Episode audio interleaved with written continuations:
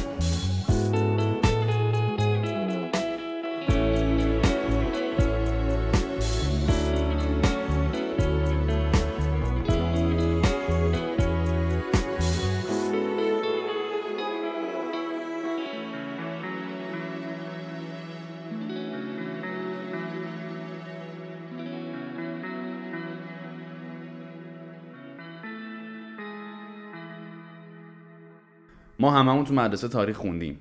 ولی قسمت از تاریخ رو خوندیم که برامون نوشتن که بخونیم. یه سری قسمت هم هستش که تو کتاب درسی ننوشتن ولی توش پر از درسه. و این قسمت راجب همون قسمتی که ننوشتن. کسی که من امروز دعوت کردم بیاد کسی که هم مطالعهش خیلی زیاد بود راجب اتفاقات انقلاب 57 هم سری تجربیات شخصی داره از اون دوره و هم که خب قرار تجربیاتش و دیدگاهش رو با هم دیگه بشنویم. دایی شهرام خیلی خوش اومدین من دایی شهرام میگم چون دایی خودمه که دایی شهرام صداش میگم ولی شما هم می‌تونید دایی شهرام صداش کنین. اگر از طریق اینستاگرام میجین احتمالاً مامپری رو بشناسین و بدونین که دایی شهرام میشه پسر بزرگ مامپری. دایی شهرام پایین سلام علیکم کنین که سلام عرض می‌کنم خدمت شما دوستان عزیز و ارجمند. خیلی خوشحالم از اینکه در اولین قسمت این پادکست در خدمتون هستم و می‌تونم به نوعی حرفهایی از جنس خودتون رو. برخلاف اینکه ممکن اختلاف سنی زیادی با خیلی از شماها داشته باشم بزنم. چون فرزندانی دارم هم سن شما هم نسل شما و قاعدتا با دیدگاه های شبیه به شما.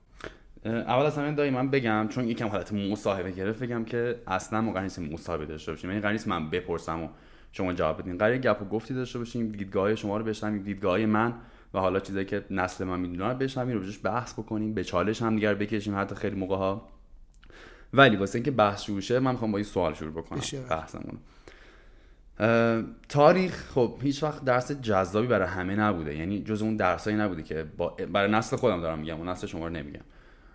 تو مدرسه جز اون درسایی نبود که یه سری با عشق برن راجبش بخونن. همیشه به عنوان درس حفظی شناخته می‌شده درس تاریخ. که خب این حتی باگ آموزش پرورش هم می‌تونه باشه یا حتی ممکنه دیدگاه پشتش باشه که حتما دلیلی داره که نمی‌خوان ما تاریخ علاقه من بشیم یا بخونیم. اگر دلیلی نداره که احتمالا باگشونه. به نظر شما که تاریخ رو خیلی بهتر از من می‌دونیم چرا ما باید تاریخ بدونیم و دونستن تاریخ و گذشته چه تأثیری رو آینده ما می‌تونه بذاره؟ این سوالو می‌خوام با توجه به وقایع اخیری که جفتمون داریم تو این زمان زندگی می‌کنیم و این وقایع رو داریم می‌بینیم جواب بدین که شما تاریخ رو بهتر از من می‌دونید من کسی هم که تاریخ رو مثل شما نمی‌دونم. ولی جفتمون داریم تو این زمینه تو این زمان زندگی می‌کنیم. می‌خوام راجع به این نظر راجع به این سوال با هم حرف بزنیم که نظرتون چیه؟ قبل از هر چیز باید اصلا ببینیم که تاریخ یعنی چی. این به نظر من سوالیه که می‌تونه جوابش ما رو به سرمنزل مقصود علت مطالعه از تاریخ بدونه. تاریخ کلمه عربیه. کلمه فارسی نیست. به عنوان سرگذشت به عنوان سلسله. حتی اگر شما تو خیلی از فرهنگ های لغت فارسی رو مطالعه بکنید از تاریخ تحت عنوان سرگذشت ملت ها یاد شده. چرا باید تاریخ بخونیم؟ خوندن تاریخ فوایدی داره که قاعدتا اعداد و ارقام جوابگوش نیست. مثلا برای مثال می‌خوام واسط بگم. الان ما می‌خوایم راجع به تاریخ قاجاریه بخونیم. تاریخ قاجار چه کمکی به ما می‌کنه؟ کمکی که می‌کنه؟ ما می‌فهمیم که در اون دوران چی گذشته و وقتی مقایسهش بکنیم با شرایط امروز ما می‌بینیم آیا ناصرالدین شاه محمد شاه محمد علی شاه در اون دوران حرکت درستی انجام دادن یا نه؟ حرکتی بوده که بر حسب شرط منافع خودشون انجام دادن. پس خوندن تاریخ باعث میشه که ما بتونیم مقایسه و یک قیاس ملفارق داشته باشیم که آقا آیا الان در حال حاضر حرکتی که داره انجام میشه در رابطه با مثلا دارم برای مثال میگم من منافعی که دولت چین در حاشیه خلیج فارس ایران گرفته آیا این اتفاق مناسب شرایط مملکت ما هست؟ آیا ما می‌تونیم مقایسش بکنیم با امتیازی که ناصرالدین شاه قاجار در اون دوران به عنوان قرارداد هرات به انگلیسی ها داد و باعث جدا شدن افغانستان از ایران شد یا نه؟ اصلا نمی‌خوام بگم این درسته اون غلطه ها نه. اما تکرار میشه دیگه. ما آره یعنی در واقع با خوندن این اتفاقات ما می‌تونیم بگیم که اه ناصرالدین شاه تو اون مقطع این کار رو با افغانستان کرد. الان داره همون اتفاق نمیگن به همون شکل به یه شکل دیگه. حالا اون موقع ما خاک رو دادیم الان داریم منافع بهره برداری از خلیج فارس رو میدیم به چینی ها آیا این درسته؟ آیا این غلطه؟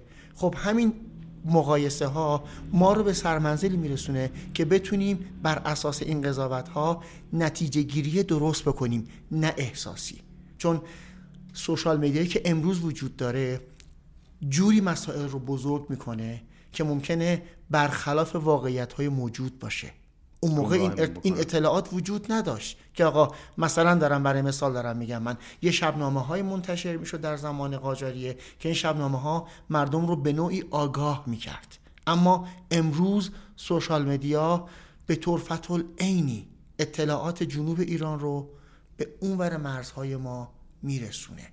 پس خوندن تاریخ ما رو نسبت به گذشته آگاه می‌کنه و باعث میشه که ما امروز بتونیم درستتر قضاوت بکنیم شرایط حال حاضرمون رو. ما وقتی راجع به پهلوی اول می‌خونیم راجع به پهلوی دوم می‌خونیم و میان مقایسه می‌کنیم با شرایط حال حاضرمون خب اگر انسان بیطرفی باشیم می‌تونیم درست قضاوت بکنیم. اگر قرار باشه مقرزانه قضاوت بکنیم خب میشینیم با, با قرض نگاه می‌کنیم میگیم بله اینجوری شد اونجور در که اصلا اینطور نیست.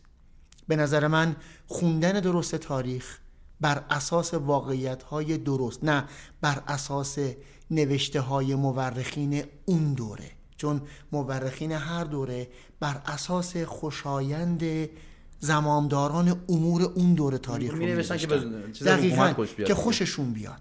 که مثلا زل سلطان فلان کار رو کرد. در که زل سلطان یکی از پسران ناصرالدین شاه بود که معروف به منفورترین حاکمی که در تاریخ ایران به خودش دیده شده. در صورت که وقتی راجع به زل سلطان که حاکم اصفهان بود می‌خونید می‌بینید که عجب چون مورخین اون موقع این, این مسائل رو مینوشتن دیگه. چه آدم خوبی بود. اما وقتی امروز میشینی راجع به اون آدم می‌خونی می‌بینی یک آدم منفوری بود که به شکل عجیب و غریبی باعث خیلی اتفاقات بعدی حتی کشته شدن ناصرالدین شاه به خاطر ظلمی بود که زل سلطان می‌کرد. که وقتی آقا میرزا رضا کرمانی رو گرفتن. گفتن چرا شاه رو کشتی؟ گفت به خاطر این ظلم هایی که اتفاق افتاد.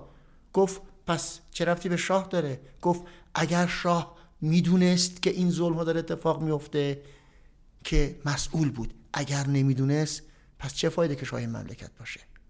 من منظور نظرم اینه. خوندن تاریخ به ما این آگاهی رو میده به ما این اطلاعات رو میده که ما قضاوت درستی راجع به امروزمون داشته باشیم. نه بر اساس اون چیزی که می‌بینیم و میشنویم توسط سوشال مدیا خوندن تاریخ ما رو به اینجا میرسونه که من امروز قضاوت بکنم. آیا شرایط حال حاضر درسته یا غلطه خب شما سال 57 که انقلاب شد و با توجه به شرایط الان که مقایسه می‌کنیم می‌خوام که دلایلی که اون موقع بود که انقلاب شد یعنی دلایلی که مردم خودش انقلاب کردن آیا برطرف شد؟ یعنی اون انقلاب انقلاب موفقیت آمیزی بود به نظرتون یا نه؟ ببین پارسا جان انقلاب 57 یک انقلاب ایدولوژی بود. شما با هر کسی که راجع به این مسئله صحبت بکنی به این مسئله معتقده و شما شک نکن. نه انقلاب اصطلاحا فقر بود نه انقلاب نان بود. هیچ کدوم اینا نبود. انقلاب سال درست اختلاف طبقاتی وجود داشت. همیشه وجود داشته. الان هم هست. اون موقع هم بود. حالا اون موقع مقدار کمتر نمود داشت امروز یک مقدار بیشتر نمود داره این اختلاف طبقاتی. ولی انقلاب سال 57 یک انقلاب ایدئولوژی بود که مردم به خاطر دلایل سیاسی و گاهن ایدئولوژیک دست به این خب اتفاق انقدر علمشو داشتن که می‌خواستن این کارو بکنن؟ متوجه نشد علمشو داشتن انقدر که می‌خواستن این کارو بکنن؟ ببینید نسل اون موقع نسل مطالعه بود. نسلی بود که می‌خوند. درسته خیلی تفرق وجود داشت بابت ایدولوژی ها. مثلا ما چپ داشتیم راست داشتیم کمونیست داشتیم اسلامگرا داشتیم و و و مختلف همه گروه های سیاسی بودن و همه به اتفاق نظر به این داشتن که الان در حال حاضر باید یه تغییر ایدولوژی توی مملکت به وجود بیاد. درسته همه اون موقع اومدن و با یک یک دستی وارد این ماجرا شدن. اما از بعد از سال 57 گرایش ها جدا شد و متاسفم از چیزی که می‌خوام بگم. شاید به زعم من که امروز پنج و چند سال از عمرم میگذره خیلی از کسانی که انقلاب کردن به خواستشون نرسیدن. یعنی برخلاف اون چیزی که فکر می‌کردن روند پیش رفت. برخلاف اون چیزی که اعتقاد داشتن روند پیش رفت. مثلا برای مثال سال 58 جنگ ایران عراق شروع شد. ولی روند جنگ به, ش- به سمتی پیش رفت که خب وقتی که میشینی از شهید همت من ایشون رو ندیدم اما از ایشون شنیدم که یه باوری وجود داره که میگه بعد از جنگ افرادی که از جنگ باقی میمونن سه دسته میشن. دسته اول یادشون میره که از کجا اومدن. دسته دوم به جایی می‌رسن که نباید مثل آقای خاوری که وقتی می‌خواستیم وارد اتاقش بشین سردر اتاق زده بود که لطفا بدون وضو وارد نشید که الان شده یک آدم دیگه و دسته سوم پشیمونن از شرایطی که وجود دارن. پس ای کاش ما که اومدیم شهید بشیم. این باور شهید همت بود که تو وصیت نامش وجود داره و از هر دوستی که در رابطه با جنگ این مسائل رو می‌دونه بپرسی بهت این مسئله رو میگه. من از انقلاب شروع کردم و به جنگ رسیدم. چرا؟ چون متاسفانه روند انقلاب ما برخلاف نظرات خیلی از افراد به اون سمتی که باید پیش می‌رفت پیش نرفت. همین سوال دارم. من اونجوری که حالا من خودم خوندم و دیدم دید حالا می‌تونی منو مثلا بگین که نه دیدگاهت اشتباهه. اه، آزادی سیاسی موقع نبود زمان شاه. درسته؟ چیزی که شنیدیم نبود نه. نبود. نبود نه. ولی خب چجوری پس حزبای مختلف اون موقع فعالیت می‌کردن؟ چجوری اینقدر راه می اومدن شعار می‌دادن؟ این, اخ- این اتفاقات پارسا جان از بعد از شهریور 57 شروع شد.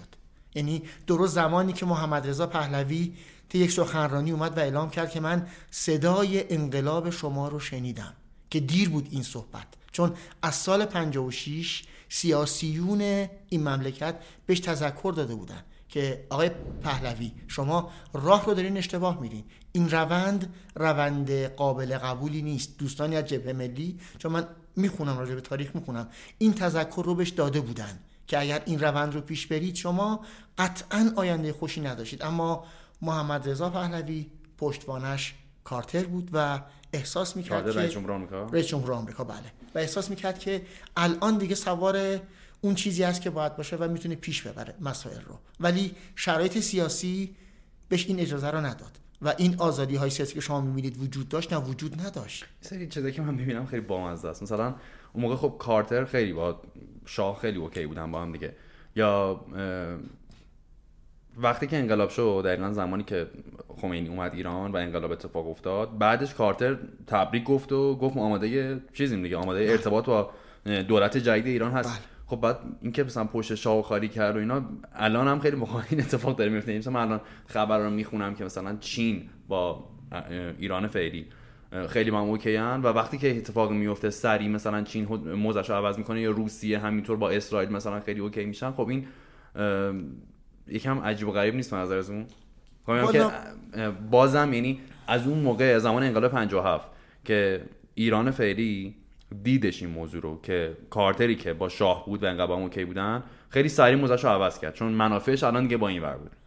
خب می‌خوام بگم که من- این حکومت الان درس نمی‌گیره از این موضوع حالا ببین این یه باور سیاسی که من دارم. نمی‌دونم واقعا این باور سیاسی باور درستیه یا نه. یکی از دلایلی که حذف محمد رضا پهلوی اتفاق افتاد از سال 54 شروع شد. پنج... خب چرا؟ درست از زمانی که نفت رو گرون کرد و زمانی که احساس کرد که دیگه می‌تونه به عنوان یکی از قدرت‌های بزرگ منطقه سر بلند بکنه و جایی که می‌تونه حرفی واسه گفتن داشته باشه. خب مگه نشد این مگه نکرد خب دقیقا و منافع غرب رو به خطر انداخت. این زمانی که منافع غرب به خطر افتاد شمارش معکوس سقوط رژیم پهلوی شروع شد. یعنی درست زمانی که محمد رضا پهلوی گفت ما چرا نفت رو بفروشیم بشکه 37 دلار. چرا خام فروشی بکنیم؟ می‌تونیم در قالب پتروشیمی اینها رو به شدت گرونتر بفروشیم. که بعد یکی از اعتراضات غرب همین بود که آقا نفت 37 دلار خیلی عدد بزرگی گفت آقا اجازه بدید این کشورهای حاشیه خلیج فارس با این نفت جون بگیرن. که گرفتن. شما امارات سال 71 دو رو ببین 1971 دو و امارات الان رو ببین. خب این حاصل از درآمد فروش نفتی بود که از اون موقع پایش گذاشته شد. خب اونها بهره برداری کردن و منافع غرب رو تونستن تعمین بکنن اما محمد رضا پهلوی دیگه در خدمت منافع غرب نبود و همین می‌تونه شمارش معکوس رو به وجود بیاره. سوال من اینه این مگه برای مردم نباید خیلی جذاب باشه؟ و این نباید خیلی خوب باشه؟ میگم این نظر سیاسی منه. ممکن نظر من نظر درستی نباشه ممکن نظر نظر غلطی باشه ولی احساس می‌کنم مردم اون موقع شاه رو یک رژیم سرسپرده می‌دونستن که در بست در اختیار غربه و داره منافع اونها رو تامین می‌کنه. این نظر شخصی منه. من اون موقع سن و سال زیادی نداشتم. ولی به سبب همنشینی با افرادی که سیاسیون اون روز محسوب می شدن تونستم خیلی از خط و ربط ها رو ببینم بشنوم و پیش خودم البته. یه سری تحلیل ها رو داشته باشم که نمی‌دونم این تحلیل ها درسته یا نه. اصلا هیچ قضاوتی نه این آره، باز نظر شخصی منه. ممکن نظر شخصی من یه نظر کاملا غلط باشه ممکن هم هست نه که با واقعیت نزدیک باشه. ممکنه یه آدمی بیاد بگه آقا بر اساس این ادله نظرات شما رده. منم با احترام میپذیرم. اگر دلیل منطقی داشته باشه. ولی احساس می‌کنم محمد رضا پهلوی منافع غرب رو تأمین نمی‌کرد. و همین عدم تأمین باعث شد که تاریخ انقضاش شروع بشه و شمارش معکوسش شروع بشه. مردم دست به دست دادن شرایطی رو پیش بردن که حالا به هر دلیلی این انقلاب ایدولوژیک اتفاق بیفته و در عین حال منافع غرب هم در رفتن محمد رضا بود. ما الان داریم البته چیزهایی رو می‌بینیم که باز نمی‌دونیم چقدر درسته. میگن اعلامیه هایی که سال 1977 در انگلستان چاپ می‌شد. نمی‌دونیم چقدر درسته. امروز سوشال میدیا داره این رو به ما نشون میده. چرا؟ این اتفاق همون موقع نیفتاد. باز این علامت سوال بزرگی که تو ذهن منه که اگر اون موقع غرب پشت انقلاب ما بود چرا الان داره نمود پیدا می‌کنه این اتفاقات؟ اون موقع چنین مسائل مطرح نمی‌شد. میگم این مسائلیه که هیچ جوابی واسش وجود نداره و در قالب اطلاعات حالا به نظر من ممکنه نسبتا زرد بین مردم دست به دست میشه و خیلی ها میپذیرن و خیلی ها هم مثل من با علامت سوال بهش نگاه می‌کنن و منتظر یک دلیل منطقی واسش باقی میمونن. تا ببینن که چه اتفاقی من یه بحثی می‌خوام باز بکنم که خودم خیلی واسم عجیبه. من چند وقت پیش ویدیو دیدم که رئیس جمهور کانادا بود دیگه فکر می‌کنم. یه جایی بود یه نفر داشت ازش به شدت انتقاد می‌کرد و جلوی روش داشت انتقاد می‌کرد. من با یکی از دوستان نشستم گفتم چجوری جرأت می‌کنن اینجوری مثلا حرف بزنن اینقدر شدید انتقاد بکنن؟ گفت اونجا این موضوع جا افتاده که دولت در خدمت ملته و برای ملت باید کار بکنه. و من یه که ای راست میگه. یعنی همه دولت ها و نظام ها وظیفهشون خدمت به مردمه. بله. ولی من هیچ وقت اینو نه می‌دونستم و نه احساسش کردم. به عنوان کسی که تو ایرانم. یعنی هیچ وقت فکر اصلا این طرز فکرتون به وجود نیامده بود که آقا این کسی که الان تو قدرته به عنوان حالا هر مسئولی که هست برای خدمت به من مردمه. و این هیچ وقت جا نیافتاده بر ما. اصلا این طرز فکر نیست تو خیلی از هم نسلی من حداقل می‌دونم نیست. این موضوع از سال 57 که آقای خمینی اومدن ایران از اونجا شکل گرفت نظر حتی قبلترش هم نبود پارسا جان. یعنی اگر مثلا دارم میگم من من نبودم قبلتر اما وقتی راجع به ساواک می‌خونیم ما و راجع به ساواک میشنویم میگن حتی توی خونه پدر با پسر جرأت نداشت نظر مخالف ابراز بکنه. من نمی‌خوام الان اون رژیم رو تایید بکنم این سیستم رو تکسی با اصلا به هیچ وجه. نمی‌خوام هیچ سهی رو این شرط بذارم و نه بابت اون داستان بگم. حتی اون موقع هم وقتی که من سوال می‌کردم و می‌دیدم و میشنیدم اتفاقاتی که اونجا میافت اون موقع میافتاد چیزی کمتر از الان نبود. یعنی من احساس می‌کنم ملت ماست که باعث این اتفاقات میشه.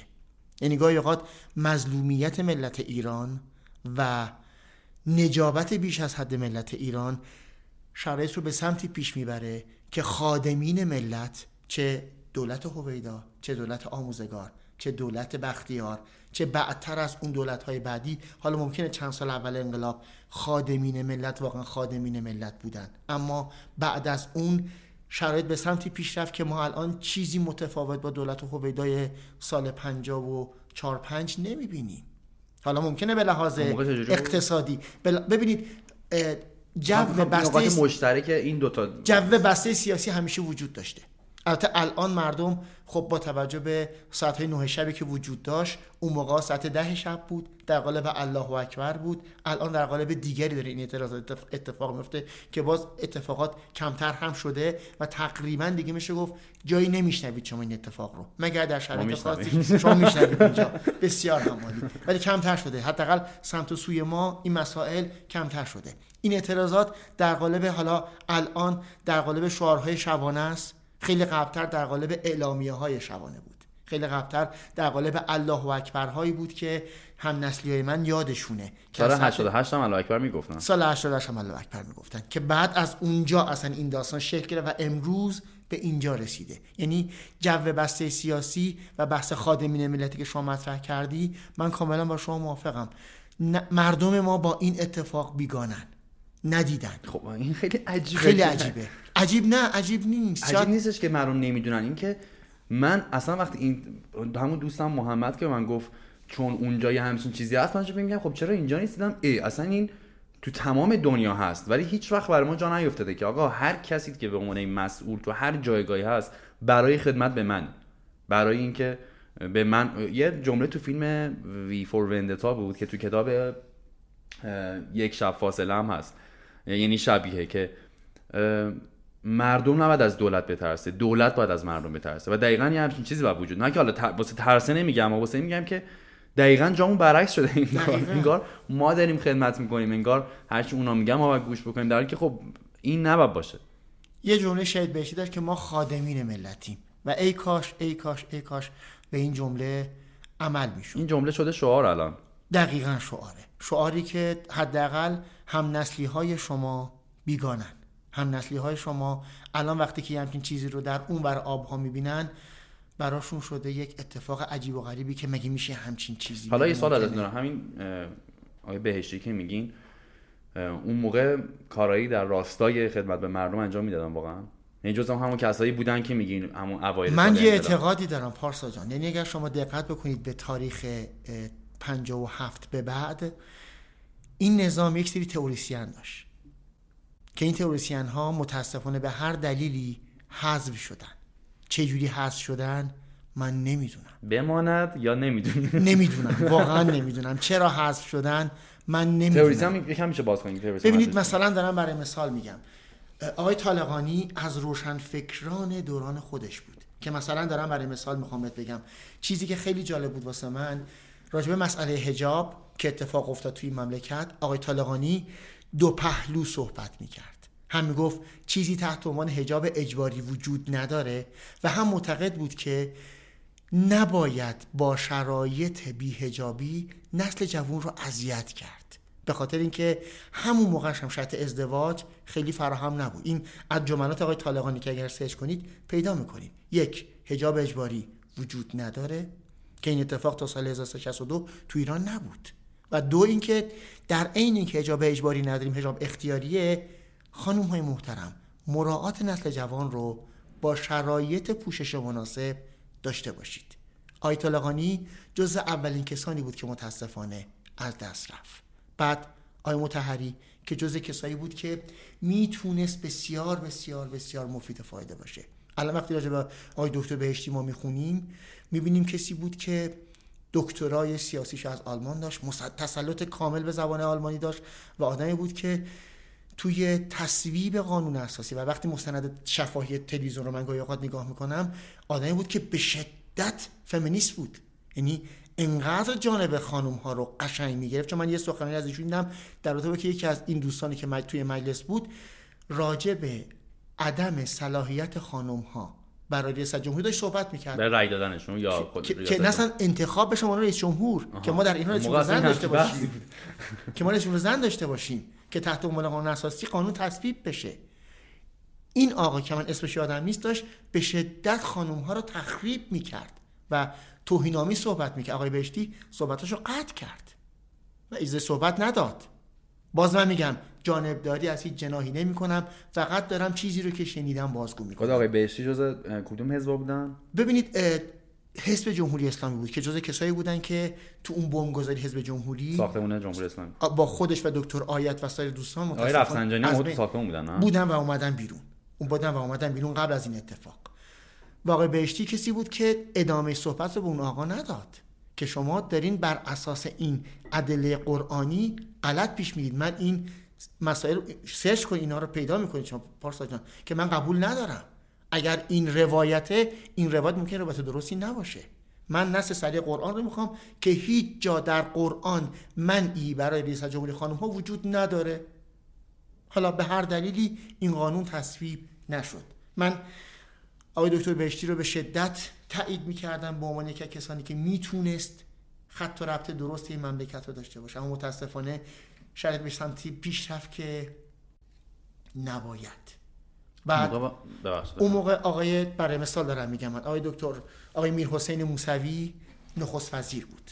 من زمان چه سالی؟ فکر می‌کنم سالش یادم نیست. اول دهه 60 بود. من فکر می‌کنم من به خاطر که سنم 14 15 سال 14 15 سال بودم یاد به یاد دارم من. اون موقع چیزی با نیرو انتظامی وجود نداشت. کمیته بود؟ شهربانی بود. کمیته جدا بود. سپاه سارالله جدا بود. اینها نیروهای مستقل و جدا بودن. شهربانی بود. شهربانی زیر نظر نخست وزیری اداره می‌شد. من اون موقع 14 یا 15 سالم بود. باشگاهی بود به نام امجدیه که شده شهید شیرودی. امجدیه که نه امجدی. آره که شده شهید آره. شیرودی. یه سالنش به نام سالن بادی که محل ورزش های رزمی نوجوانا بود. ما اون موقع به خاطر که حالا بریم و بیایم رفت آمد داشتیم. از اونجا ما پیاده به سمت منزل. نیروهایی که اونجا حضور داشتن دست افراد رو من با چش خودم دیدم. رنگ می‌کردن چون آسین کوتاه پوشیده بودن. شهربانی اون موقع ایستاده بود و سکوت می‌کرد. شهربانی که زیر خب نظر کار میگم خودت شهربانی نه گروهی که به نام چماقدارها معروف بودن به چماقدارها که همون گروه های فشاری که امروز شما دارید می‌بینید اون موقع هم بود. حالا به یک شکل دیگری رفتار می‌کردن. دست مردم رو رنگ می‌کردن که چرا شما آسین کوتاه پوشیدید؟ خب این اتفاق در زمان, زمان نخست وزیری میر حسین موسوی افتاد که امروز تحت عنوان اصلاح طلب داره ازش یاد میشه. من نمی‌دونم گرش سیاسی این دوستان تعویز میشه. عوض میشه خط فکریشون تغییر می‌کنه. اگر آسین کوتاه اون روز بعد بود خب امروز هم بعد بعد باشه. اگر خیلی چیزا اون روز قبح بود امروز هم بعد همون اتفاق و همون شکل ممکن بیفته. ولی متاسفانه مردم خیلی زود اتفاقات سیاسی رو فراموش می‌کنن خب آدما نمی‌تونن عوض بشن. اون موقع طرف دیدش این بوده.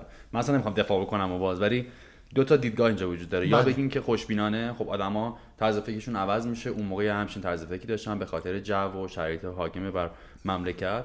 بعدش جلوتر رفتن دیدگاهشون عوض شد شناختشون بیشتر شد آگاهیشون بیشتر شد و الان دیدشون عوض شده. تغییر نگرش ممکنه اما تغییر وجهه سیاسی واسه کسی که اصولگرا بوده و امروز بخواد. چون الان داره می‌دونی اما کلا سه تا خط فکری توی مملکت داریم. یه سری اصولگران یه سری اصلاح طلبن یک سری معتدلیان که خط وسط رو گرفتن. یعنی نه این ورن نه اون, نه اون ورن. اصولگراها اصولگراها افرادی بودن که حالا قبلا تحت عنوان فدایین اسلام بودن تحت عنوان گروه متلفه بودن. مجاهدین هم اصولگرا بودن؟ کدوم مجاهدین؟ مجاهدین خلق. نه مجاهدین خلق که اصلا یه گروه مستقلی بودن که از ابتدای امر در دهه اوایل دهه 60 خط و ربطشون در واقع سیاسی بود و بعد از مخالفتی که باشون میشه وارد شاخه نظامی مجاهدین و فدا... فدایان فدایان خلق. ما دو گروه دو, گروه خیلی چپ بودن تو انقلاب نبودن؟ ببینید خیلی تاثیر داشتن. حتی حزب توده ای که در تا سال فکر می‌کنم 81 دو. خیلی جالبه حزب توده سال اصلا قبل از رضا شاه تشکیل میشه. یعنی بله. قبل از دهه 20 حزب توده شکل می‌گیره. یه کتابی هست به نام 53 نفر. خب. که نویسنده این کتاب آقای بزرگ علویه. بله. بزرگ علوی که بوده از مؤسسین حزب توده بوده. با احسان تبری با آقای کشاورز با یکی دو نفر که اسمشون تو ذهنم نیست اینا جز مؤسسین حزب توده بودن.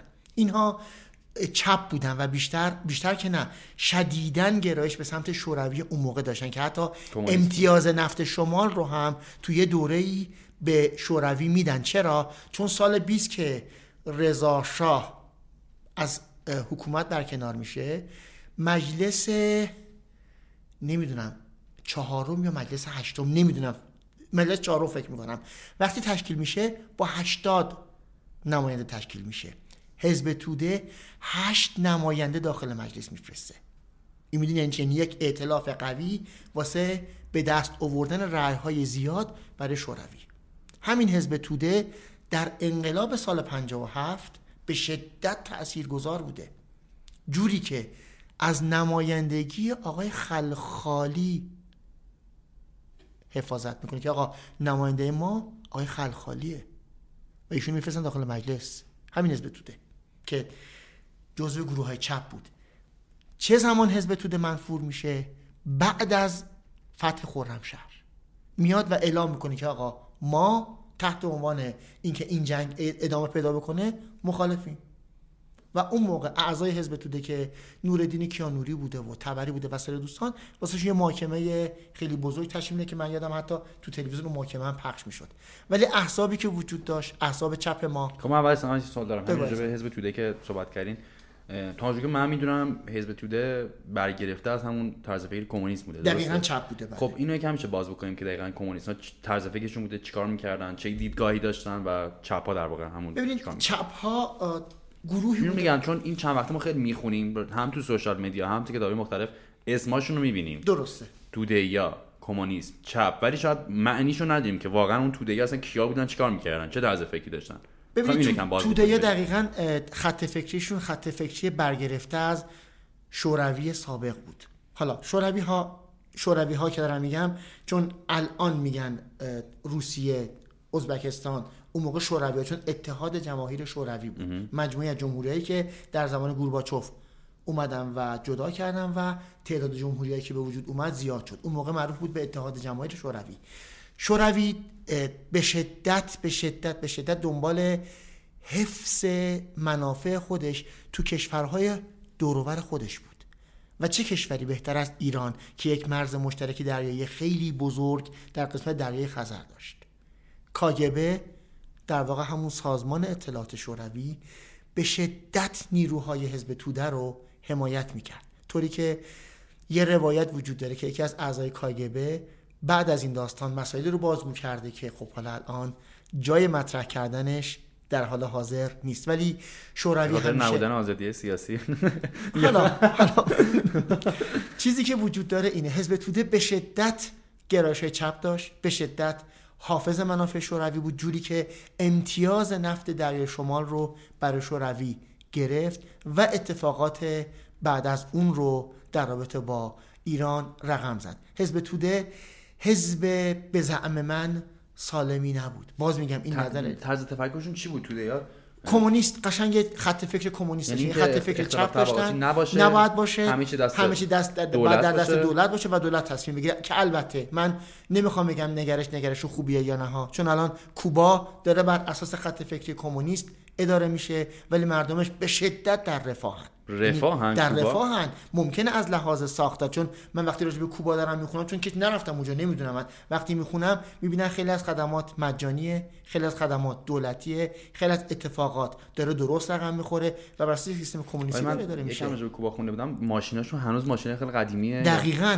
اما به لحاظ رفاه اجتماعی مردمش اون رفاه لازم رو دارن. الان چین داره بر اساس کمونیست اداره میشه. ولی الان نگاه کن شده قدرت چندم جهان. داره میشه قدرت دو اول به زودی میشه قدرت اول. علاوه اقتصادی داره میشه قدرت اول جهان. و یک کشور کمونیستیه. من نمی‌خوام کمونیست رو نفی بکنم. نمی‌خوام بگم کمونیست خوبه یا بده. نه. ولی گاهی اوقات نگرش های وجود داره که مردم رو به سمتی پیش می‌بره که نباید. مردم شوروی بعد از اینکه این اتفاق در زمان گورباچوف افتاد و اون آزادی های لازم رو بهشون دادن به شدت مردم خوشحالی بودن. و خوشحالی شدن. چرا؟ چون از اون حالت بسته بودن در اومدن کمونیست اختلاف طبقاتی رو نفی می‌کنه. اما آیا این اتفاق داره تو خیلی کشور کمونیستی میفته یا نه؟ نمی‌دونیم.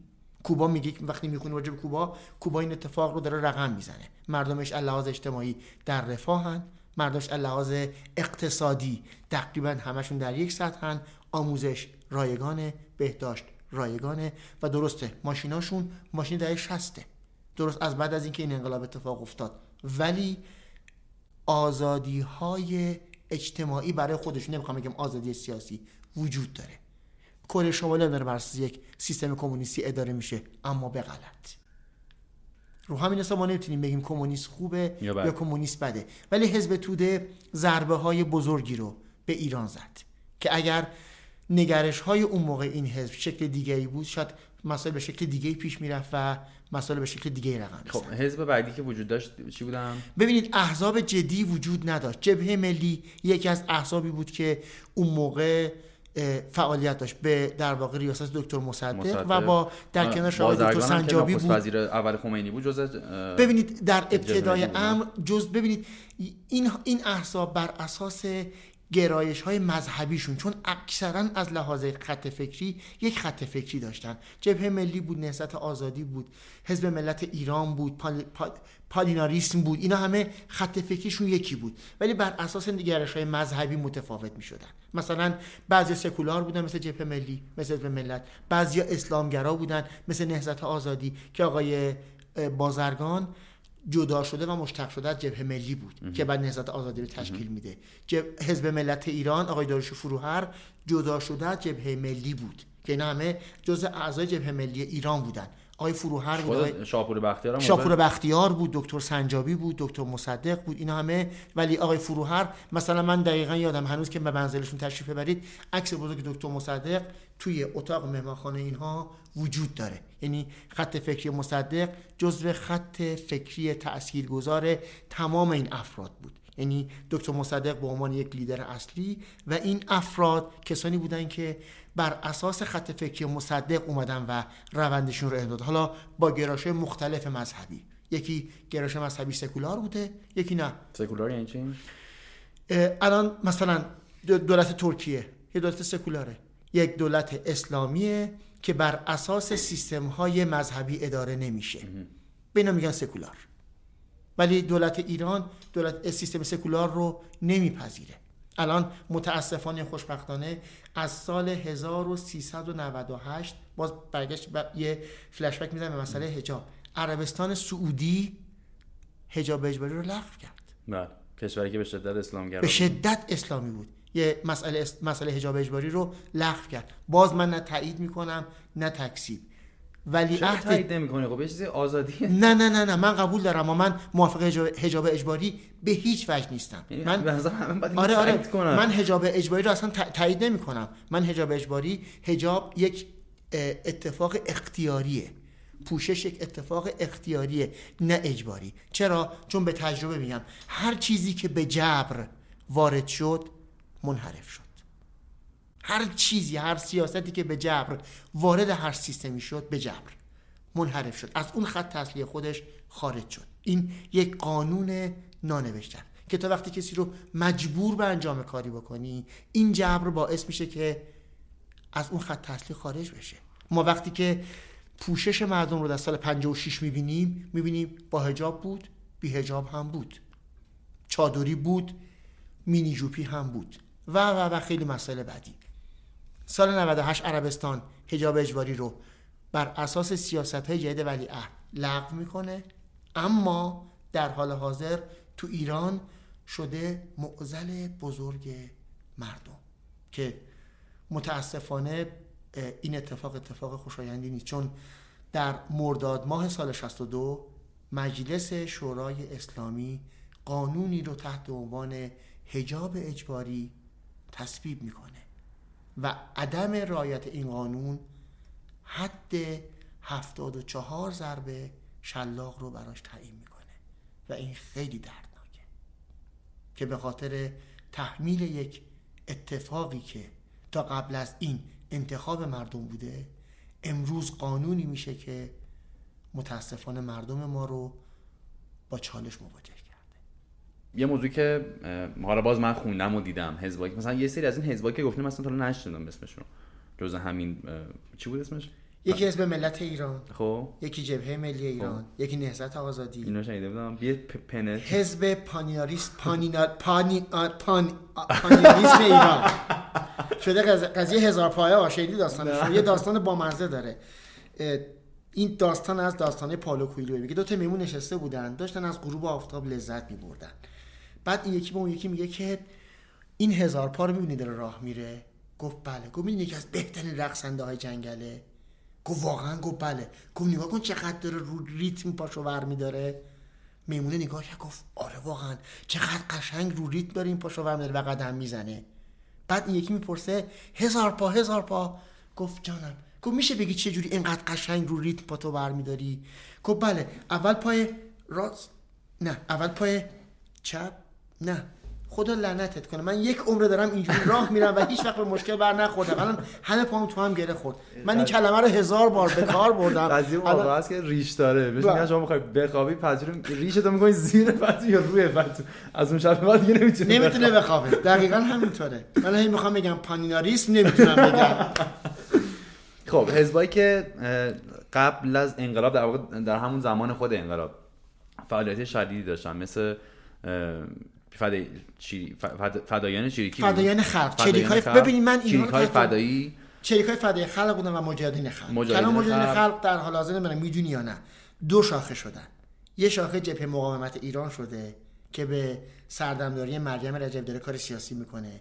یکم مجاهدین خلقن که دارن کارهای نظامیشون رو انجام میدن. که توی الان مرکزشون هم توی رومانی و فرانسه هستش. که به نظر من به زعم من منفورترین گروه سیاسی که تو ایران وجود داشته مجاهدین خلق خلق بودن. یعنی از این از این گروه منفورتر زیاد فعالیت می‌کردن اون زمان. زیاد فعالیت می‌کردن. اما از یه جایی به بعد از یه جایی به بعد که ترد شدن از این انقلاب شدن مقابل انقلاب. تا یه جایی در کنار این انقلاب بودن. یعنی بعد از اینکه کمک این انقلاب کردن که انقلاب اتفاق بیفته بعدش ترد گذاشت کنار بعدش گذاشته کنار گذاشته شدن. کی کنار کنار تا اونجایی که من خاطرم هست یه سری گروه های سیاسی از آقای خمینی ملاقات حضوری می گرفتن آقای خمینی به مجاهدین خلق ملاقات حضوری نداد.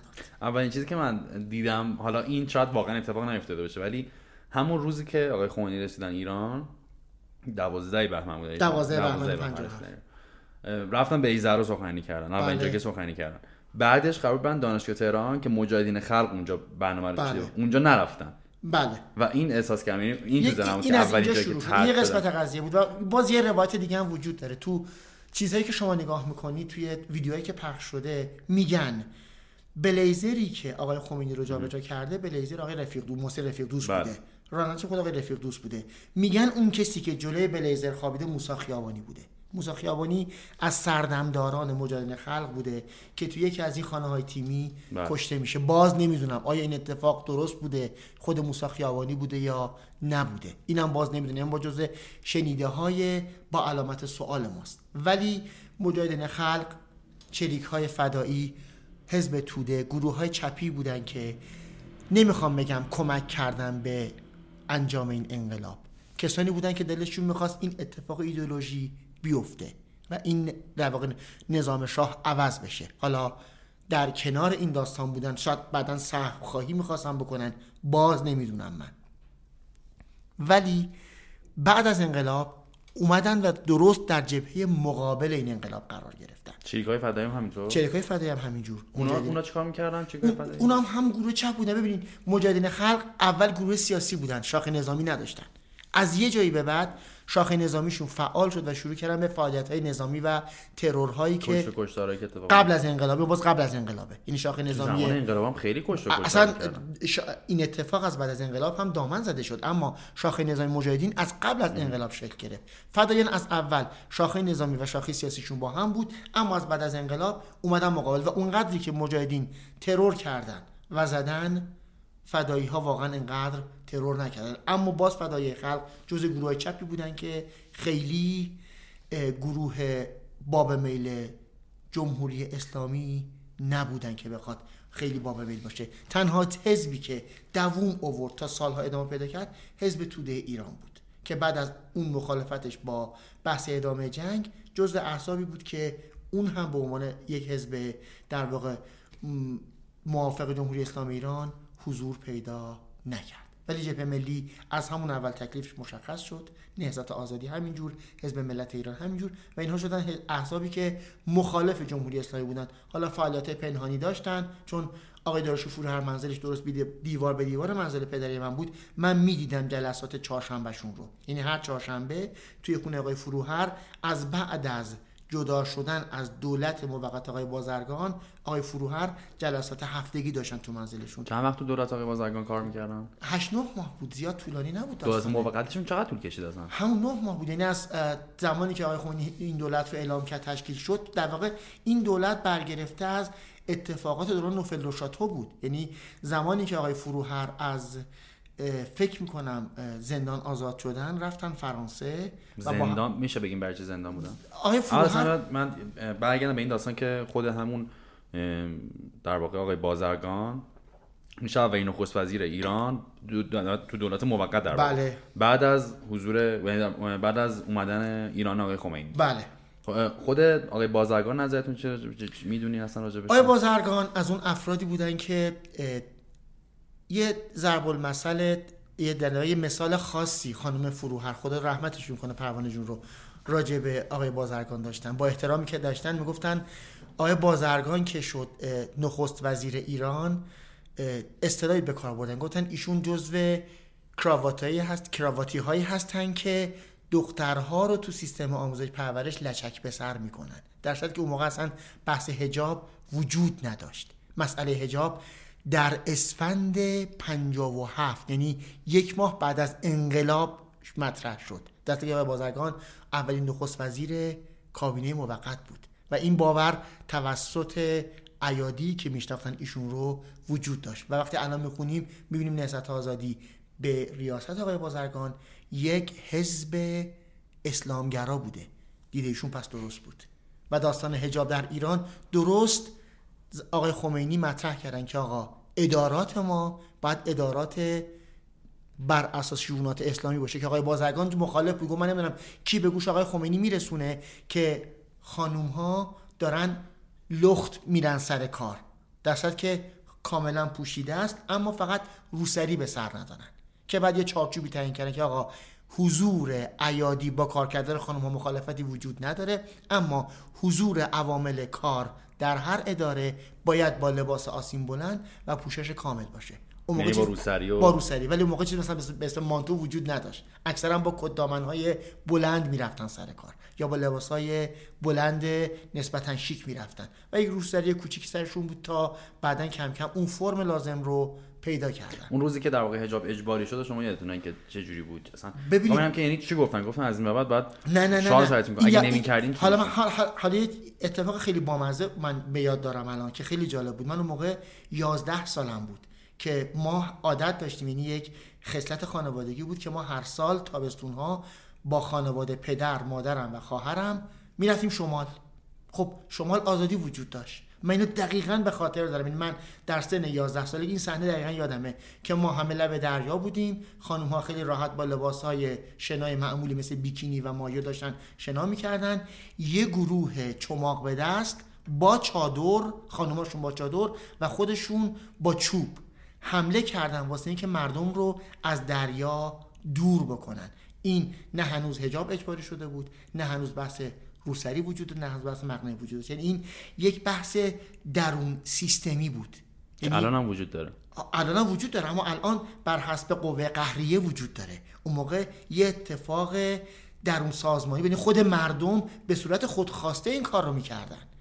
یعنی اتفاقی بود که واسه من خیلی جالب من هنوز که هنوز این صحنه جلو چشمه که پدر من جزو کسانی بود که مخالف می‌گفت نه اصلا قانون نداریم در که خانم می‌گفت آقا با چوب دارم میان. قانون چوبشونه که تو دستشونه. من چیکار بکنم؟ وایسم چوب بخورم. که همه متواری شدن فرار کردن و از اون محل فاصله گرفتن. این داستان هجاب اصلا از اینجا شروع شد پارسا. که مردم رفتن به سمتی که ناخواسته حالا یه گروه اقلیتی که هنوز اون اقلیت وجود داره حرف هایی رو می‌زدن که باب طبع اکثریت جامعه ما نبود. ولی اون اقلیت متاسفانه حرفش به کرسی نشست. حرف جاده بزنین. قانون چوبه که تو دستشون بله دقیقا دقیقا.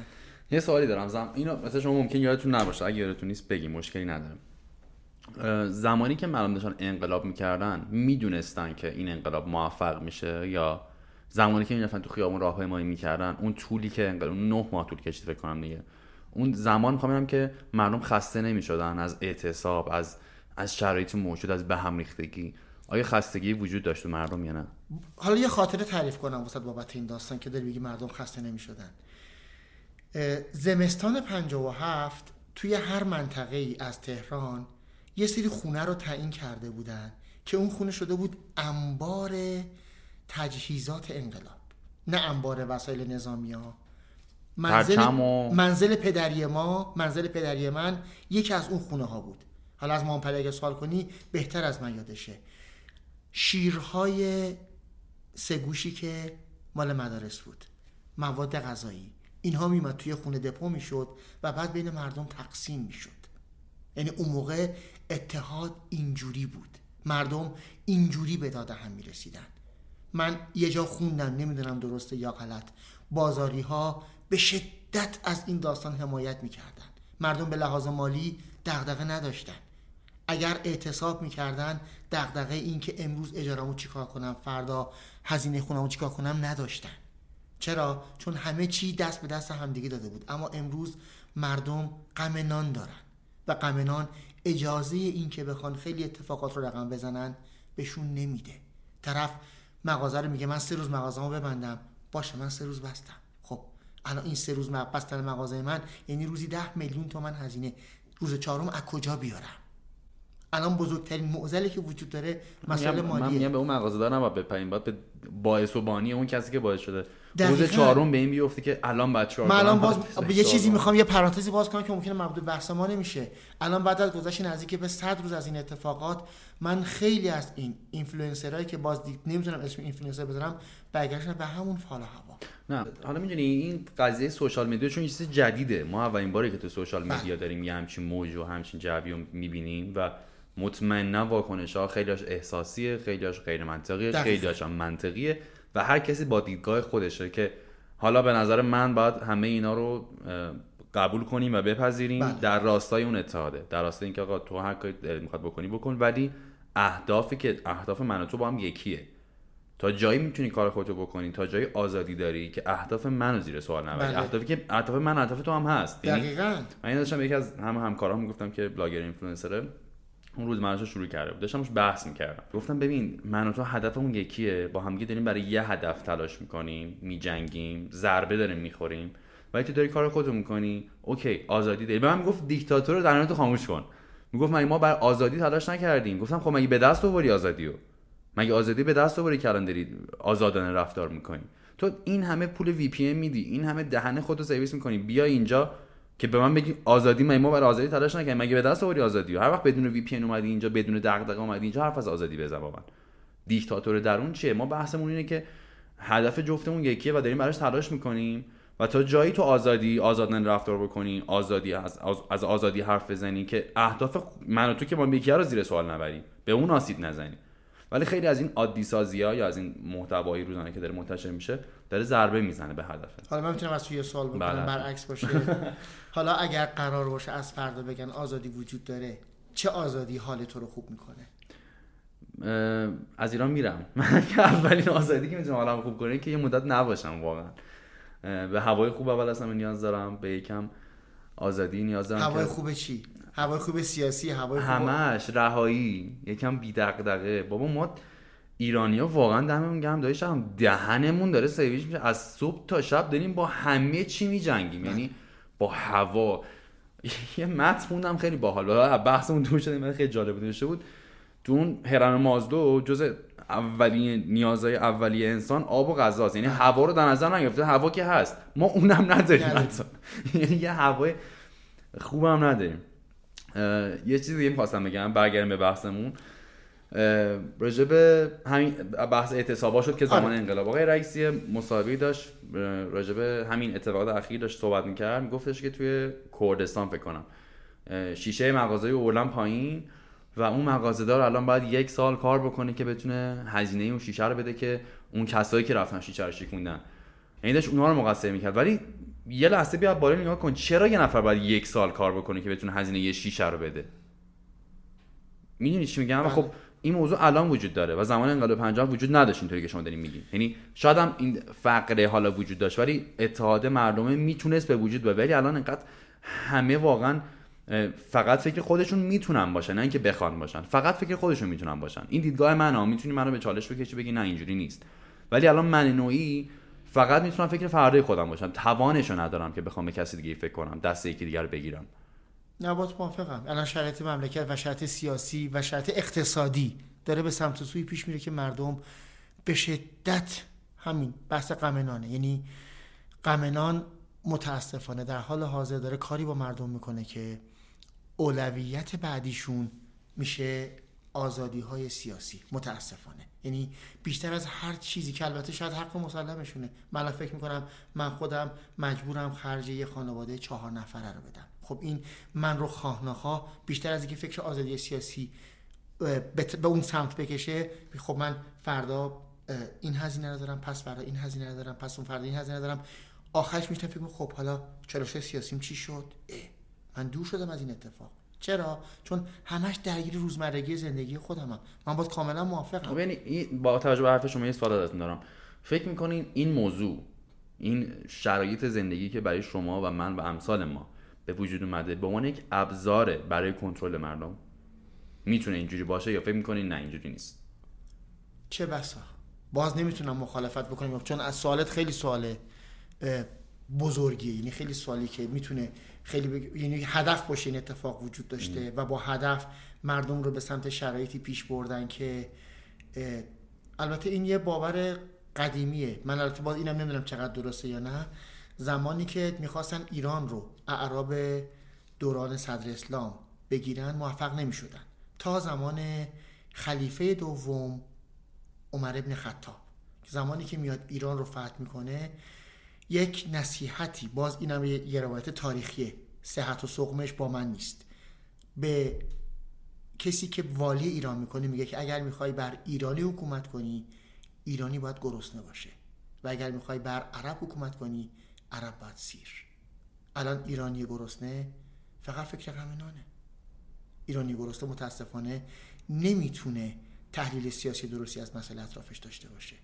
یک موج سیاسی تو سوشال مدیا به وجود میاد. سوار و موج میشه هیجان زده میشه با هیجان پیش میره. موج که میخوابه ایرانی میشینه. اتفاقی که به نظر من از صد روز گذشته شروع شد و تا به امروز به نظر من دیگه مردم اون هیجان روزای اول رو به هیجان وجود نداره. بالا پایین وجود داره. حالا من با این دیدگاه شما مخالفم. به خاطر اینکه میگم که آره ممکنه هیجان وجود داشته باشه بالا پایین وجود داره و مطمئنا تو انقلاب 57 هم وجود داشت این موضوع.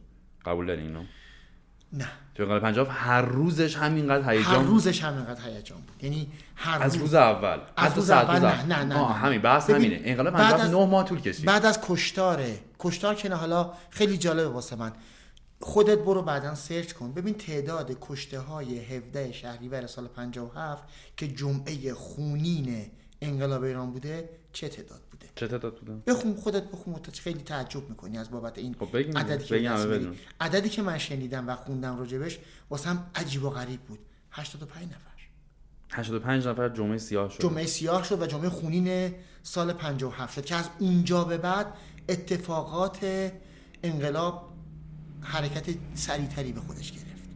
حرکت ها راهپیمایی ها با یک وسعت بسیار بسیار زیاد که از میدان امام حسین شروع می‌شد. دقیقا علتی که خیابان انقلاب اسمش خیابان انقلاب بود همینه.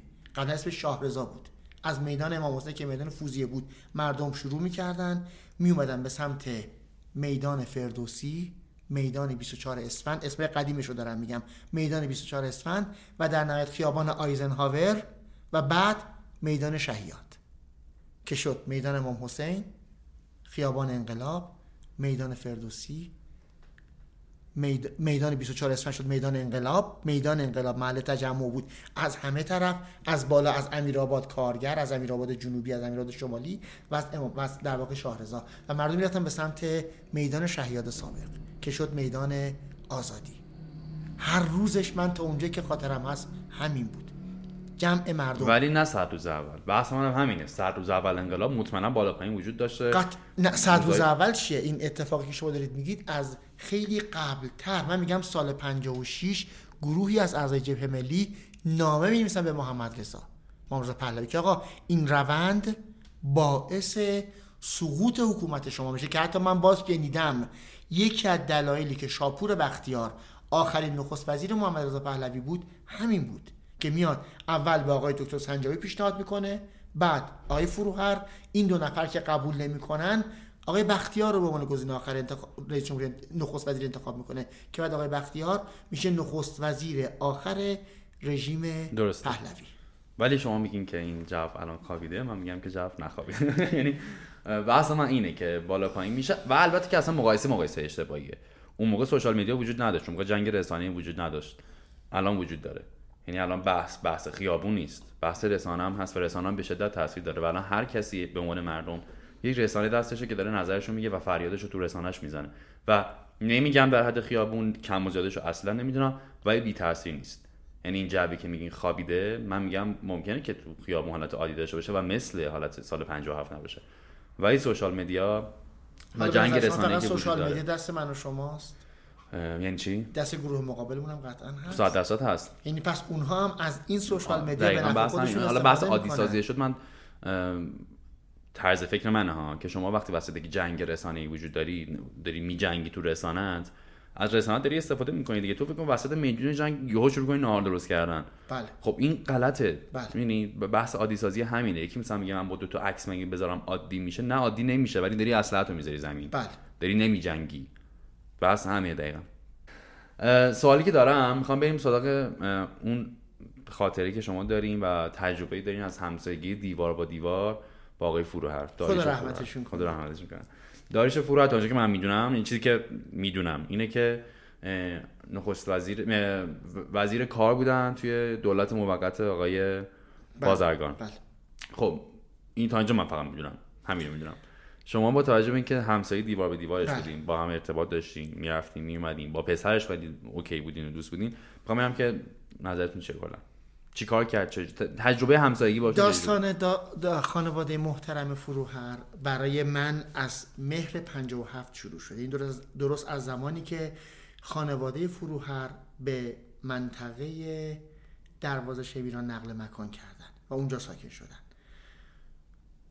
خانواده فروهر یه خانواده سیاسی بسته بودن که هم پدر سیاسی و هم مادر سیاسی. پروانه فروهر و داریوش فروهر. خانم پروانه اسکندری. پروانه اسکندری. و آقای داریوش فروهر. هر دو نفر آدم های سیاسی بودن که به شدت در جهت تربیت بچه هاشون کوشا بودن. از کجا متوجه شدم؟ از اونجایی که آرش پسر همسن من در خانواده فروهر گزیده دوستاش رو انتخاب کردن. با خانواده ما رفت آمد می‌کرد. منزل ما میومد و من منزل یعنی با تنها که تو کل منطقه رفت آمدش منزل ما بود فقط آرش. و این باعث شد که یک مقدار معاشرت ما بیشتر بشه و من خط و ربط سیاسی این خانواده رو از نزدیک ببینم. آقای فروهر قرار بر این مبنا بود که وزیر کشور آقای بازرگان بشه. که باز با دلایلی که وجود داشت این اتفاق نمیفته و میشه وزیر کار. دلایلش می‌تونی چی بود؟ یادتونه موقع؟ ببینید دلایلش یادم نیست اما چیزی که من یک دو بار صحبت کردم و مطرح شد این بود که انتخاب اسلحتری نسبت به آقای فروهر در اتاق وزارت کشور وجود داشت. چون اوضاع احوال متزلزل. ببینید یه باور سیاسی وجود داره که اوضاع احوال ایران در سال 50 به شدت متزلزل بود. یعنی اگر یه ذره روی لبه تیغ حرکت می‌کردن به هر دلیلی ممکن بود این انقلاب منجر به شکست بشه.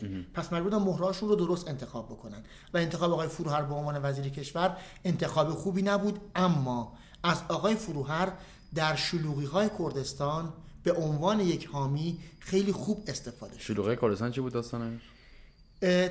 معمولا این اتفاق این, این, این هم جز همون دستایی که توی کتاب تاریخ ننوشتن ننوشتن. بله ننوشتن. اصلا من نمی‌دونستم چه آره. آقای فروهر اصالتا متولد اصفهان بود.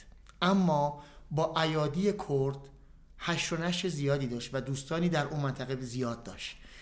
زمانی که شلوغی های کردستان چون ما در کردستان الان الان هم احزابی داریم که باز جز احزاب مخالف رژیم یکی اسم کومل است یکی اسم دموکرات که هر کدوم در واقع سردمداران خودشونو دارن که اینها کردستان رو یک کشور آزاد می‌دونن. همونجوری که الان کردستان عراق کردستان ترکیه است. کردستان یعنی خودشون کشور آزاد می‌دونن اما ما ایرانی ها کردستان رو کردستان ایران می‌دونیم. حتی کردها چون من دقیقا 20 ماه تو کردستان در زمان جنگ حضور داشتم و می‌دونم این مردم چقدر مردم نجیبی هن. یعنی من از این مردم مهمان نوازتر خونگرمتر و پاکتر ندیدم. من زیاد جای مختلف زیاد رفتم. اما اهالی کرد ما بی نظیرن این مردم. بی نظیرن این مردم. مردم کرد مردمی که مالمان ولی تو اون دوران شلوغی های اتفاق افتاد که داستان جدا کردن کردستان از ایران رو مطرح کردن. این داستانی که مطرح کردن واقعا همین بود یا اینکه بله. نه؟ مطرح که چون الان هم مطرح می‌کنن که این شلوغی هایی که مخال اعتراضایی که وجود داره برای تجزیه طلبیه. در حالی که می‌خوام که آیا این موضوع اون موقع واقعی بود؟ چون الان که نیست. الان متوجه به من چیزهایی که از خانواده فروهر شنیدم بود. یعنی چیزی که من شنیدم اون موقع وجود داشت که با دخالت دکتر چمران خدا رحمتش کنه و وساطت آقای فروهر قایله کردستان جمع شد. و ما حتی قبل جنگ ایران و عراق کشته های خیلی زیادی رو از سپاه دادیم توی بحث داستان کردستان. خیلی زیاد خیلی زیاد. یعنی افرادی بودن که می‌رفتن واسه اینکه جلوی این داستان ها رو بگیرن و کشته می‌شدن. حالا آقای فروهر جو دور نشیم از بحثمون. وزیر کار کابینه آقای بازرگان. بود. تو داستان شلوغی های کردستان آقای دکتر چمران و آقای فروهر به عنوان افرادی که می‌خواستن واسطه این اتفاق بشن میرن و قائله کردستان رو جمع می‌کنن. بعد از اتفاقاتی که میفته آقای فروهر از کابینه جدا میشه و فکر می‌کنم مهر ماه سال 58 کار کابینه آقای بازرگان مهر ماه آبان ماه 58 بعد از داستان فکر می‌کنم سفارت آمریکا همون داستان لاین جاسوسی کارش رو تموم می‌کنه تا جایی که من حضور ذهن دارم. مخالفت های سیاسی آقای فروهر از همون موقع تحت عنوان حزب ملت ایران شروع میشه و میشه جزو گروه هایی که حتی آقای فروهر به عنوان کاندید ریاست جمهوری یک بار شرکت می‌کنه ولی خب رأی نمیاره و به عنوان رئیس جمهور انتخاب نمیکننش و کنار گذاشته میشه کی موقع رئیس جمهور شد؟ صدر. بنی صدر بود فکر می‌کنم. بنی صدر بعد این تو اون زمان توی کوران که فکر می‌کنم نزدیک به 13 میلیون هم رأی آورد که در نوع خودش رأی زیادی بود واسه اون دوران. زمان حکومت پهلوی بود دیگه. باز من داشتم مستندش می‌دیدم. چیزی که من داشتم می‌دیدم این بودش که کشتی واردات تو بندر تا دو ماه وقت می‌گرفتن که بتونن پهلو بگیرن. بندر خرمشهر دقیقا. اینقدر چیز بود اینقدر وارداتش زیاد می‌شد و در واقع رونق اقتصادی اینقدر زیاد داشت می‌شد که خیلی از کشتی ها می‌گفت پولش هم می‌دادن. یعنی اینجوری که دو ماه صبر بکن بعد بارگیری می‌کنی. ولی این اتفاق میفته بله. و آدم گریش می‌گیرن البته خیلی موافق واردات نبودن. حالا من نمی‌خوام اینم باز وارد یه بحث خب فکر این ورش هم بود دیگه آره آره آره, آره. ببین مثلا دارم میگم یکی از سیاست‌های غلطی که اتفاق افتاده بحث ترویج شرط کشاورزیه. الان ما شدیدا با مشغول با مسئله کم آبی مواجه شدیم. شدیدا با مسئله رانش زمین ها مواجه. الان خیلی از زمین ها داره فرونشست می‌کنه. به خاطر بهره بردی بیش از حد آب. آقا ایران به درد کشاورزی نمی‌خوره. اینو اون موقع فهمیدن. اما متاسفانه خیلی از افرادی که خدا رحمت کنه پروفسور کردوانی رو یکی از بزرگترین اساتید آب ایران بود. می‌گفت جنگ بعدی ایران جنگ آبه. می‌گفت مملکت ما مملکت خشکیه. نباید آقا هندونه کشت بکنید. نباید گندم کشت بکنید. باید این اتفاقات به شکل دیگه بیفته. کسی گوش نکرد. الان نگاه کنیم توی یه دشته ورامین زمین فرو نشست کرده. به خاطر برداشت بیش از حد آب.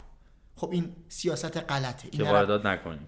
دقیقا. این ربطی به اصطلاحا جنگ داره نه ربطی به انقلاب داره. فقط بحث سیاست های غلطه. صد رو جایی می‌زنن که نباید.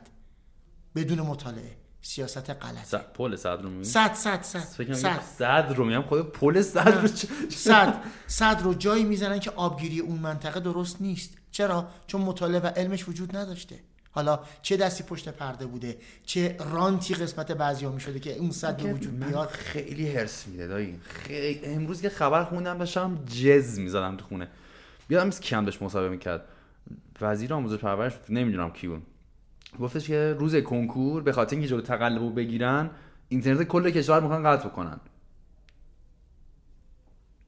یعنی چی اصلا؟ یعنی پاک کردن صورت مسئله. خب اصلا واسه یه اتفاق غلط که کنکوره می‌خوان یه اتفاق غلطتر به وجود بیارن. کنکور اتفاق غلطیه. سالهای سال می‌خوان حذف کنن سالهای سال می‌خوان لغو کنن. اما متاسفانه حالا بنا به دلایلی که باز میگن یه مافیا پشت ما پشت هر اتفاق بزرگی یه مافیا داریم. میگن خودرو مافیا داره. کنکور مافیا داره. این مافیا کیه؟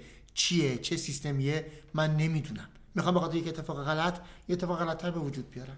الان آقای فکر می‌کنم مجید حسینی نامیه. داره مرتب بابت کنکور میگه. میگه باید کنکور هست شه کنکور هست شه کنکور هست شه. ولی متاسفانه این اتفاق نمیفته و میگه مافیا کنکور پشتشه کیه؟ همین مؤسساتی که بله. وجود داره. برگردیم به آقای فروهر, فروهر. زمان تا کجا صحبت کردیم فروهر؟ تا اونجایی که ایشون از ریاست جمهوری رأی نیاورد و از اون تاریخ به بعد مرحوم فروهر خونه نشین شد. خانه نشین شد. و شد جزو مخالفین بی آزار جمهوری اسلامی. این جمله جمله آقای خامنه ایه که در رابطه با بحث قتل های زنجیره ای این اتهام رو به جمهوری اسلامی وارد کردن که کشتن حالا آقای فروهر خانم اسکندری آقای مختاری و سایر دوستان کار جمهوری اسلامی بوده که آقای خامنه ای تون سخنرانی معروفشون در نماز جمعه اعلام کردن که آقا ما چرا باید یک مخالف بی آزاری که وجودش آزاری واسه ما نداشت بکشیم. که ما حرفشون کاملا موافقم. هرچند که این اتفاق درست در زمان ریاست جمهوری آقای خاتمی افتاد. درست در زمانی که دولتی سر کار بود که به شدت مردمی بود. یعنی مردم میخواستنش. آقای خاتمی از اصلاح طلبا بود و مردم می‌خواستن. درست تو اون دوره این اتفاق افتاد. و انگشت اتهام رفت به سمت وزارت اطلاعات و افرادی که تو اون دوره در واقع سردمدار وزارت اطلاعات و افرادی از اون عیده بوده که الان حتی وقتی با پرستو جان صحبت می‌کردم پرستو فروهر می‌گفت هنوز که این پرونده به ما جواب درستی نمیدن که داستان از کجا اومده و به کجا رفته. سال 77 بود. سه آره. دو یازده 77 سه یازده یک آذر. یک آذر یک آذر. این اتفاق یک آذر که خیلی جالبه. با توجه به که این خونهشون درست دیوار به دیوار منزل ما پریه هیچ صدایی اصلا منتقل نشد. با اینکه تو خونه همیشه سگ وجود داشت. نه صدای پارس سگی اومد نه صدای بلندی نه صدای هیچ هیچ هیچ شما اون موقع خونه بودین؟ من منزل نبودم نه ولی مامپری به من زنگ زد و بعد گفتش این اتفاق یعنی فرض کنیم مثلا این اتفاق اگر بعد از افتاد ساعت 10 و 11 شب به من زنگ زد که این اتفاق افتاده و شیدن ترسیده بودن. چون اتفاق عجیب و غریبی بود اصلا. فقط می‌دونستن این زنگ زد چی گفت دقیقاً؟ یادته؟ دقیقاً یادمه که در حتی به این نشون که من و مامانت با هم بودیم. که حتی وقتی من صحبت می‌کردم گفتش که اینجوری شده. یعنی حتی می‌خواست به صورت چون احساس می‌کنم ممکن تلفن کنترل بشه داشت با رمز حرف می‌زد که همسایه هامون بودن اینجوری بودن و الان دیگه نیستن. من نفهمیدم چی داره میگه. گفتم راجع کی داری حرف می‌زنی؟ که بعد یه زد زیر گریه و گفت که این اتفاق واسه آقای فرار خانم فرار افتاده و کشته شدن. با آشنایی اومده اون کسی که اومده. یعنی در حال پذیرایی بودن که این اتفاق افتاده. این چی؟ یعنی کسی بوده که مثلا واسه یک صحبتی واسه یک مهمانی اومده یعنی با آشنا بوده کسی که اومده تو خونه برای این اتفاق شبیه مرگ فریدون فرخزاده بله بله فریدون فرخزاده هم همینجوری بود بله، دیگه بله. که من حالا باز خوندم و می‌دونم اگه اشتباه میگم من اصلاح تو منزلش تو منزلش با یک ملاقات از طرف یک آشنا بله. که می‌خواسته کار کنه که مادرش رو ببینه که بله. وقتی میره چای بیاره میوه بیاره از پشت با ضربات بله. چاقو می‌زنه بله. حالا نمی‌خوام بگیم اینها به این شکل بوده ولی ظاهرا اینجوری که میگن نه ورود به زوری وجود داشته نه. یعنی مشخصا یه قرار ملاقاتی با خانواده فرو هر می‌ذارن که بر اساس قرار ملاقات این اتفاق میفته حالا به چه ترتیب بوده و چی بوده هنوز هیچ کس نمی‌دونه. جزئیات این داستان رو متاسفانه. یاد اپیزود رادیو شیرازی افتادم رادیو شیرازی رو نمی‌دونم گوش کردی یا نه. کاملا. اپیزود 16 راجع موضوع حرف بله. می‌زنه. اون آقای سیبیل از بناگیر میگم جمشید یا تا 18 سال پیش زن شوهر و تاق بغلیه رو. یارو سیبیل از بناگوش در رفته رو میگم. واسه خودش هیبتی داشت قدیما. خوب با هم چسبیده بودن. آبان بود یا آذر ما آخر پاییز. که مدیریت قدیمی در لغت شکست رفت و دید دست همو گرفتن تیکه و پاره رفتن که رفتن. پاییز نبود؟ خب دایی من می‌خوام بحث آخر رو بکنم باتون و از اون روزی که شما اعزام شدیم به جنگ و داستاناشو خاطر اگه دوست داریم قیافت یه جور شد انگار دوست نداری بگی. خاطرات بدیه. آره چون اصلا رفتن من به جبهه یک رفتن اجباری بود؟ اجباری نه یعنی خدا رحمت کنه. یه دوست خیلی خانوادگی صمیمی داشتیم قرار پارتی بازی کنه و منو نگه داره تهران. به من گفت چون زمان ما اگر درس میخوندی و درجه می‌گرفتی انتخاب با خودت بود. ما در زمان آموزشی درس خوندیم درس خوندیم درس خوندیم و شدیم نفر اول کل پادگان و به ما درجه دادن. و درجه که ما گرفتیم انتخاب با خودمون بود. زنگ زدیم به اون دوست گفتم جناب سرهنگ اسمشم نمی‌خوام ببرم. خدا رحمتشون کنه. من چیکار کنم؟ گفت چند تا انتخاب داری؟ گفتم همه پادگانی رو انتخاب بکنم. گفت بزن لشکری 23 نوهد گفتم چشم. زدم و 23 نوهد میشه ارتش کل سبزا بودن. کل سبزا بودن. گفت بزن 23 نوهد گفتم چشم. زدم 23 نوهد اومدم و بعد رفتم گفتش که قصه نخوری یا الان میری بروجرد. گفتم چقدر خوب. رفتیم بروجرد. قافل از اینکه ما رو فرستادن بروجرد کد ببینیم. دوره تخصصی ببینیم واسه تکاوری اون منطقه.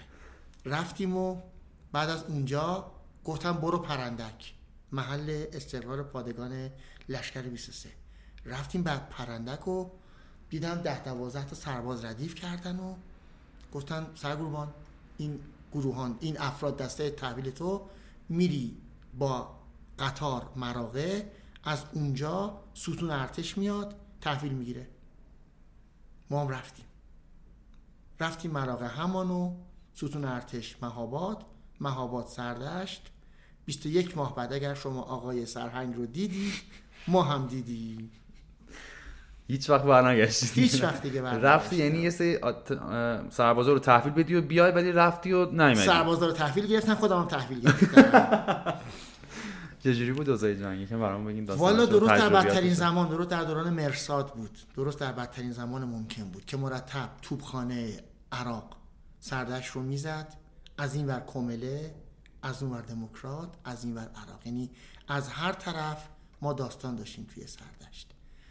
سپاه از صبح در واقع بساتش رو پهن می‌کرد تا پنج بعد از ظهر. از پنج بعد از سپاه کل بساتش رو جمع می‌کرد. کل اون منطقه تحویل ما بود که ارتش بودیم و گروه های مخالف. هر روز صبح داستان بررسی داشتیم داستان مینیابی داشتیم.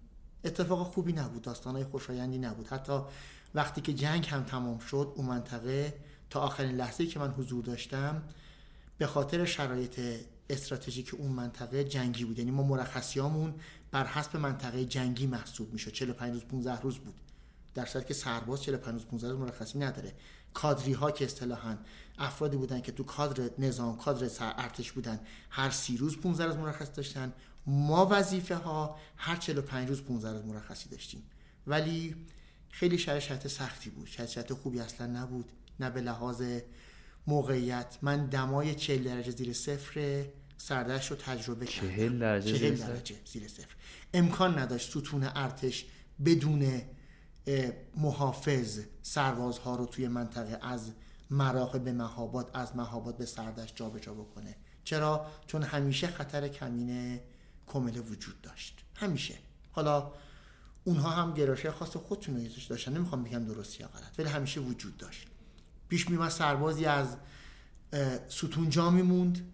من اینو به چش خودم دیدم. چون ما گروهمون گروه گروهان مهندسی رزمی بود. گروهان مهندسی رزمی گروهانیه که تمام تجهیزات مهندسی و رزمی اونجا وجود داره. یعنی هم تجهیزات سنگین مثل بیل مکانیکی بلدوزر لودر و هم گروه تخریب مین و اتفاقاتی از این دست. به ما گفتن که بوران و چند تا سرباز تو بوران موندن. ما هر چی رفتیم نتونستیم پیداشون بکنیم.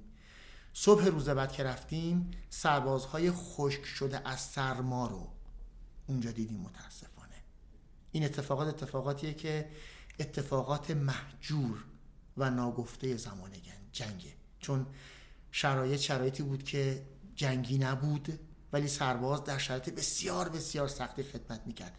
و می‌دونی من کی دردم میومد وقتی که مرخصی می‌دادم میومدم تهران می‌دیدم یه سری سرباز تو اتوبوس نشستن و فقط دارن بلیت پاره باورت نمیشه ما اونجا تو منطقه کردستان با اون شرایط خدمت می‌کردیم. یک سری سرباز که سوگلی بودن کیا بودن من نمی‌دونم. باورت نمیشه امیر پارسا در جلوی اتوبوس بغل دست راننده میشستن و کارشون فقط پاره کردن بلیت مردم بود که سوار اتوبوس می‌شدن. همین. حالا این اتفاق یعنی این اختلاف طبقاتی اونجا هم وجود داشت.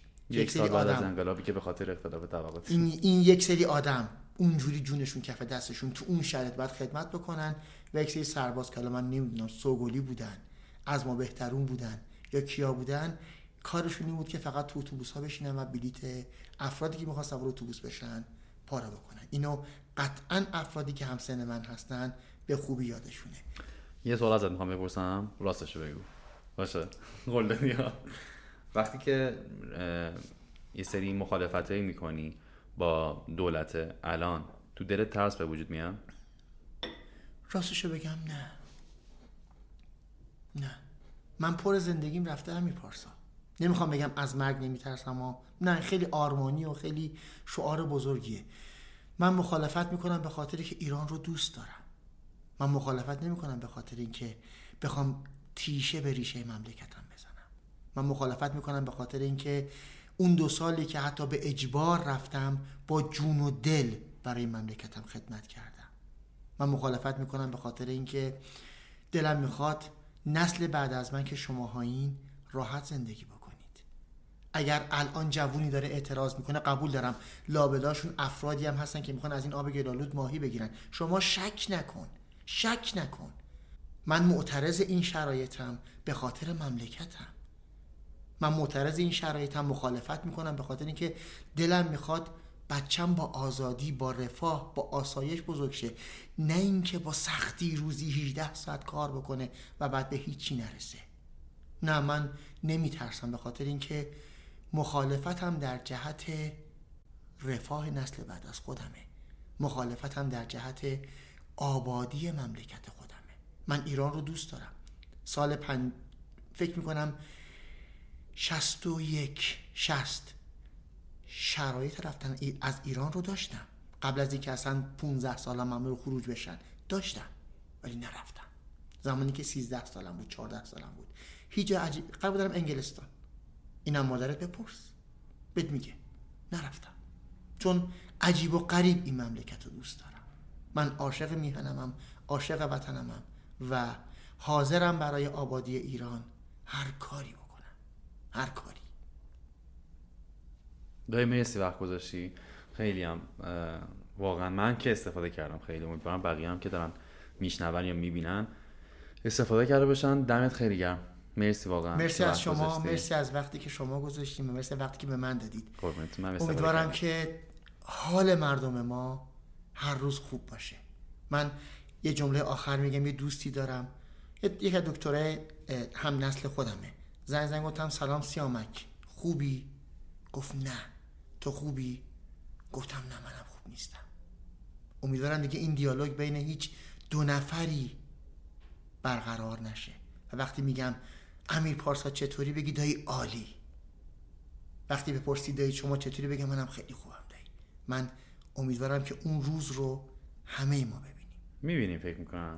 انشالله من فکر می‌کنم می‌بینیم مرسی دایی. مرسی از همگی که گوش کردین.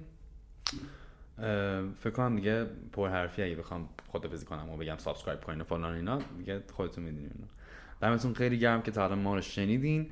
هر نظری که داشتین می‌تونین بنویسین تو قسمت کامنت. من که شخصا 100 درصد می‌خونم و مطمئنا کمک می‌کنه که تراس تو قسمت بعدی بهتر بشه. دمتون گرم. هر جا که هستین روز و شبتون بخیر. تا قسمت بعدی فعلا خدا نگهدار.